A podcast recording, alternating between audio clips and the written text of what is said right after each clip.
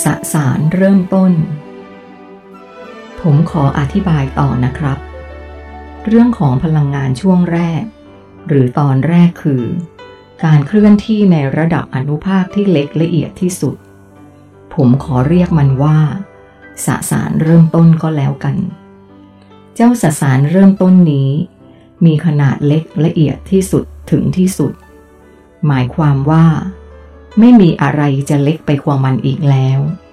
ถึงแม้ว่าเราจะสามารถหั่นมันให้เล็กลงได้อีก แต่เมื่อแยกมันออกจากกันในลำดับที่ถัดจากนี้ คุณสมบัติที่มันเป็น ก็จะเปลี่ยนไปหรือหายไป กลายเป็นเพียงเศษฝุ่นทุลีที่ไม่สามารถเกิดกระบวนการใด ๆ ได้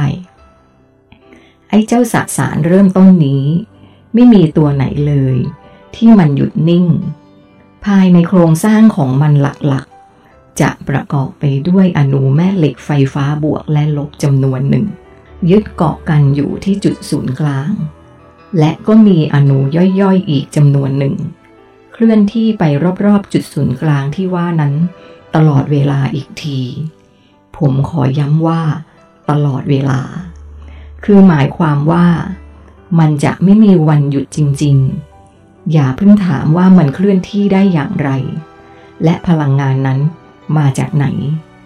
ตรงนี้คนที่จะให้คำตอบได้ดีที่สุด คือผู้ที่คุณจะต้องไปพบกับเขาเร็วๆนี้ ผมจะอธิบายแค่กระบวนการต่อจากนี้ของมันเท่านั้น ในบรรดาสิ่งที่เป็นสสารเริ่มต้นนี้แต่ละตัว หรือแต่ละชนิด ก็จะมีคุณสมบัติที่แตกต่างกัน ขึ้นอยู่กับปริมาณของอนุบวกและลบ ที่เกาะกันอยู่ตรงจุดศูนย์กลางกับส่วนที่หมุนวนอยู่รอบๆ พูดง่ายๆคือ วัตถุทุกชนิด ก้อนหินทุกก้อน ต้นไม้ทุกต้น สัตว์ทุกตัว คนทุกคน ไม่ว่าจะเป็นของแข็งของเหลว มีชีวิตหรือไม่มีชีวิต ไม่ว่าเล็กหรือใหญ่ ล้วนประกอบขึ้นจากเจ้าสสารเริ่มต้นนี้ทั้งสิ้น หากเราเอาก้อนหินมาหนึ่งก้อน หรือเอาสิ่งมีชีวิตที่มีความสลับซับซ้อนมากที่สุด คือมนุษย์มาหนึ่งคน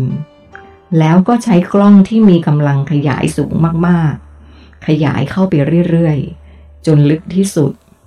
เราจะพบว่า ภายในของสิ่งเหล่านี้ ล้วนประกอบขึ้นด้วยสสารเริ่มต้น เหมือนกันหมด มันได้ยึดโยงเหนี่ยวรั้งกันอยู่แบบห่างๆ ด้วยพลังจากการเคลื่อนที่ภายในตัวมันเท่านั้น โดยจะมีพื้นที่ว่างระหว่างกันและกันขั้นอยู่ ซึ่งไอ้เจ้าสสารเริ่มต้นที่ว่านี้ ถึงแม้ว่ามันจะมีโครงสร้างที่เหมือนกัน คือมีแกนกลางและมีอนุเล็กๆ ที่หมุนวนรอบๆ แกนกลางอีกที แต่มันก็คือรูปแบบและคุณสมบัติที่หลากหลายมาก ขึ้นอยู่กับจำนวนของอนุบวกและลบ ที่ประกอบขึ้นเป็นตัวมัน ซึ่งเราสามารถสังเคราะห์ แต่ละรูปแบบให้เกิดเป็นคุณสมบัติใหม่ๆ ได้อย่างไม่มีขีดจำกัดอีกด้วย มีนอธิบาย สรุปว่า วัตถุทุกชนิดในจักรวาล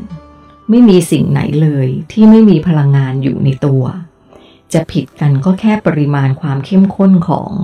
คลื่นความถี่ ที่มันปลดปล่อยออกมาระหว่างที่มีการสั่นสะเทือนภายในตัวมันเท่านั้น ซึ่งปริมาณความเข้มข้นของคลื่นความถี่นี้เอง ที่จะเป็นตัวกำหนดคุณสมบัติของวัตถุนั้นๆ ว่ามันจะเป็นอะไร เป็นของแข็ง ของเหลว หรือก๊าซตามทันไหมครับ มีนถามเพื่อเช็คความเข้าใจ คิดว่าทันครับ ผมตอบ ทั้งที่เข้าใจไม่ทั้งหมด สสารเริ่มต้นนี้ ใช่อะตอมไหมครับ ผมถาม ผมไม่อาจจะตอบว่าใช่หรือไม่ใช่นะครับ ชื่อที่เราเรียกนั้น มันเป็นแค่สัญญลักษณ์ที่ใช้แทนตัวมันเท่านั้น หากคุณคิดว่า คุณสมบัติของมันเหมือนกัน ก็อาจจะใช่ แต่ถ้ามันไม่เหมือนหรือแค่คล้ายๆละ่ะ มันก็อาจจะเกิดการเปรียบเทียบ จนทำให้คุณไปสนใจเรื่องความถูกต้อง มากกว่าสาระที่ผมกำลังพยายามอธิบายให้คุณเข้าใจ มีนตอบแล้วอีกอย่างนะครับ การพูดโดยอ้างอิงข้อมูลอื่น ๆนั้น ผมถือว่าเป็นการไม่ให้เกียรติผู้ฟังเป็นอย่างมาก และก็เป็นการดูถูกตัวเอง ในวงเล็บผู้พูด ในเวลาเดียวกันอีกด้วย มีนเริ่มตอบเกินคำถามอีกแล้วทำไมถึงเป็นอย่างนั้นล่ะครับ ผมสงสัย เพราะเวลาที่คุณอ้างอิงข้อมูลจากที่อื่น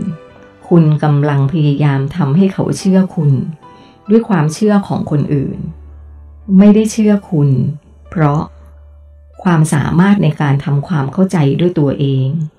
ดังนั้น คนในโลกที่มีวิวัฒนาการขั้นสูง จะถือว่า นี่เป็นการเสียมารยาทขั้นร้ายแรงทีเดียว และในส่วนของตัวผู้สื่อสาร การยกหลักฐานที่มีคนอื่นเคยพูดไว้มาอ้างอิง ก็เท่ากับคุณไม่มีความสามารถทำให้เขาเชื่อคุณด้วยตัวคุณเอง ซึ่งก็เท่ากับ คุณกำลังดูถูกตัวเอง มีนตอบด้วยท่าทีจริงจัง โอ้โห ในโลกของผม คนที่พูดอะไรโดยไม่มีข้อมูลมาอ้างอิง ถือว่าเป็นคนไม่ค่อยฉลาด นี่มันคนละเรื่องกันเลยนะครับ ผมพูด คุณไม่ควรตัดสินใคร หรือแม้กระทั่งตัวเองว่าโง่หรือฉลาด เพราะคำว่าโง่ มันคือจุดจุดหนึ่ง ที่อยู่บนปลายสุดของด้านหนึ่ง และคำว่าฉลาด ก็คืออีกจุดหนึ่ง ที่อยู่ปลายสุดของอีกด้านหนึ่ง ขณะนี้ทุกคนบนโลกของคุณ ไม่มีใครเลยที่อยู่ตรงปลายสุดของทั้งสองด้านนี้ ทุกคนล้วนกำลังอยู่ระหว่างจุดทั้งสองจุดนี้ด้วยกันทั้งหมด จะต่างกันก็แค่ระยะห่างของแต่ละคน ใครจะใกล้จุดโง่หรือจุดฉลาดมากกว่ากันเท่านั้น มีนพูดทำนองสั่งสอน ครับขอโทษครับ ผมพูด ผมก็ต้องขอโทษคุณด้วยเช่นกันครับ ที่ผมพูดนอกเรื่องไปเรื่อย มีนขอโทษกลับ เอาละครับ เรากลับมาเข้าเรื่องของเราต่อดีกว่า ถึงไหนแล้ว มีนทำท่าเหมือนคิดนิดหนึ่ง เมื่อกี้เราพูดถึงว่า วัตถุทุกชิ้นในจักรวาล ไม่มีสิ่งไหนเลย ที่ไม่มีพลังงานอยู่ในตัวมัน และจะต่างกัน ที่ปริมาณของคลื่นความถี่ที่เกิดจากการยึดโยงเหนี่ยวรั้งซึ่งกันและกัน ซึ่งมันจะมีผลทำให้ผลผลิตปลายทาง มีคุณสมบัติที่ต่างกันใช่ไหมมินถามพร้อมกับทบทวนไปในตัว ใช่มั้งครับ แต่ผมยังไม่ค่อยเข้าใจสักเท่าไหร่นะครับ ผมบอกตามตรง เอาอย่างนี้ครับ ผมอยากให้คุณนึกถึงภาพของสสารเริ่มต้นนี้ เป็นเหมือนลูกบอลลูกเล็กๆ ก็แล้วกันนะครับ เมื่อกี้ผมบอกไปแล้วว่า ข้างในตัวลูกบอลแต่ละลูก มันมีการเคลื่อนที่ของอนุบวกและลบ หมุนวนอยู่ภายในตัวของมัน ในขณะที่อนูเหล่านั้น เคลื่อนที่อยู่ภายใน มันก็ได้ปลดปล่อยคลื่นความถี่ออกมา ซึ่งปริมาณของคลื่นความถี่ที่ปลดปล่อยออกมานั้น ก็จะขึ้นอยู่กับจำนวนอนูที่บรรจุอยู่ภายใน เมื่อมันถูกปลดปล่อยออกมา ผมขอแทนค่าปรากฏการณ์การปล่อยคลื่นความถี่ครั้งนี้ ให้เป็นสีสันต่างๆ ก็แล้วกันนะครับ เช่น สีแดง สีเขียว สีฟ้า เป็นต้น พอจะนึกภาพออกไหมครับ พอได้ครับ ผมตอบ คราวนี้มันก็จะมีความซับซ้อนอยู่ในกระบวนการต่อไปอีกชั้นหนึ่ง คือเมื่อเราได้ลูกบอลลูกเล็กๆ หลากสีสันเหล่านี้มาแล้ว หากเรานำมันไปรวมกันในปริมาณที่เหมาะสม ในขั้นถัดไปเช่น เอาสีน้ำเงินสี่ลูก สีเขียวเจ็ดลูก สีม่วงสักหนึ่งลูก สีฟ้าสามสิบลูก มันก็จะเกิดการสั่นสะเทือน และการปลดปล่อยคลื่นความถี่ใหม่ขึ้นมา เมื่อเราถอยห่างออกมา เราก็จะพบว่า กลุ่มของลูกบอลนนี้ กลายเป็นลูกบอลใหม่ที่ใหญ่กว่าเดิม และก็มีการปลดปล่อยคลื่นความถี่ใหม่ที่ซับซ้อนมากกว่าเดิม โดยเราสามารถทำกระบวนการทั้งหมดนี้ ซ้อนขึ้นไปเป็นชั้นที่สามชั้นที่สี่ชั้นที่ห้าไปเรื่อยๆ จนกว่าจะได้รูปแบบและคุณสมบัติของสิ่งนั้นสมบูรณ์ ตามที่เราต้องการ มีนพยายามอธิบาย นี่ง่ายแล้วหรือครับ ผมพูดหยอกเขาเล่น กระบวนการก่อรูปของทุกๆสรรพสิ่งในจักรวาล ไม่ว่าจะเป็นรูปธรรมชั้นต่ำสุด ที่เราเรียกว่าวัตถุ หรือรูปธรรมชั้นสูงสุด ที่เราเรียกว่าสิ่งมีชีวิต ต่างถือกำเนิดขึ้นมาจากกระบวนการเช่นนี้ทั้งสิ้น ที่ผมอธิบายมานี้เป็นแค่กระบวนการนะครับ แต่ความสลับซับซ้อนที่สุดของที่สุดนั้น จะอยู่ที่ความมหัศจรรย์ แห่งการคัดสรรปริมาณของสสารเริ่มต้น หรือการเลือกลูกบอลแต่ละสี ในแต่ละลำดับชั้น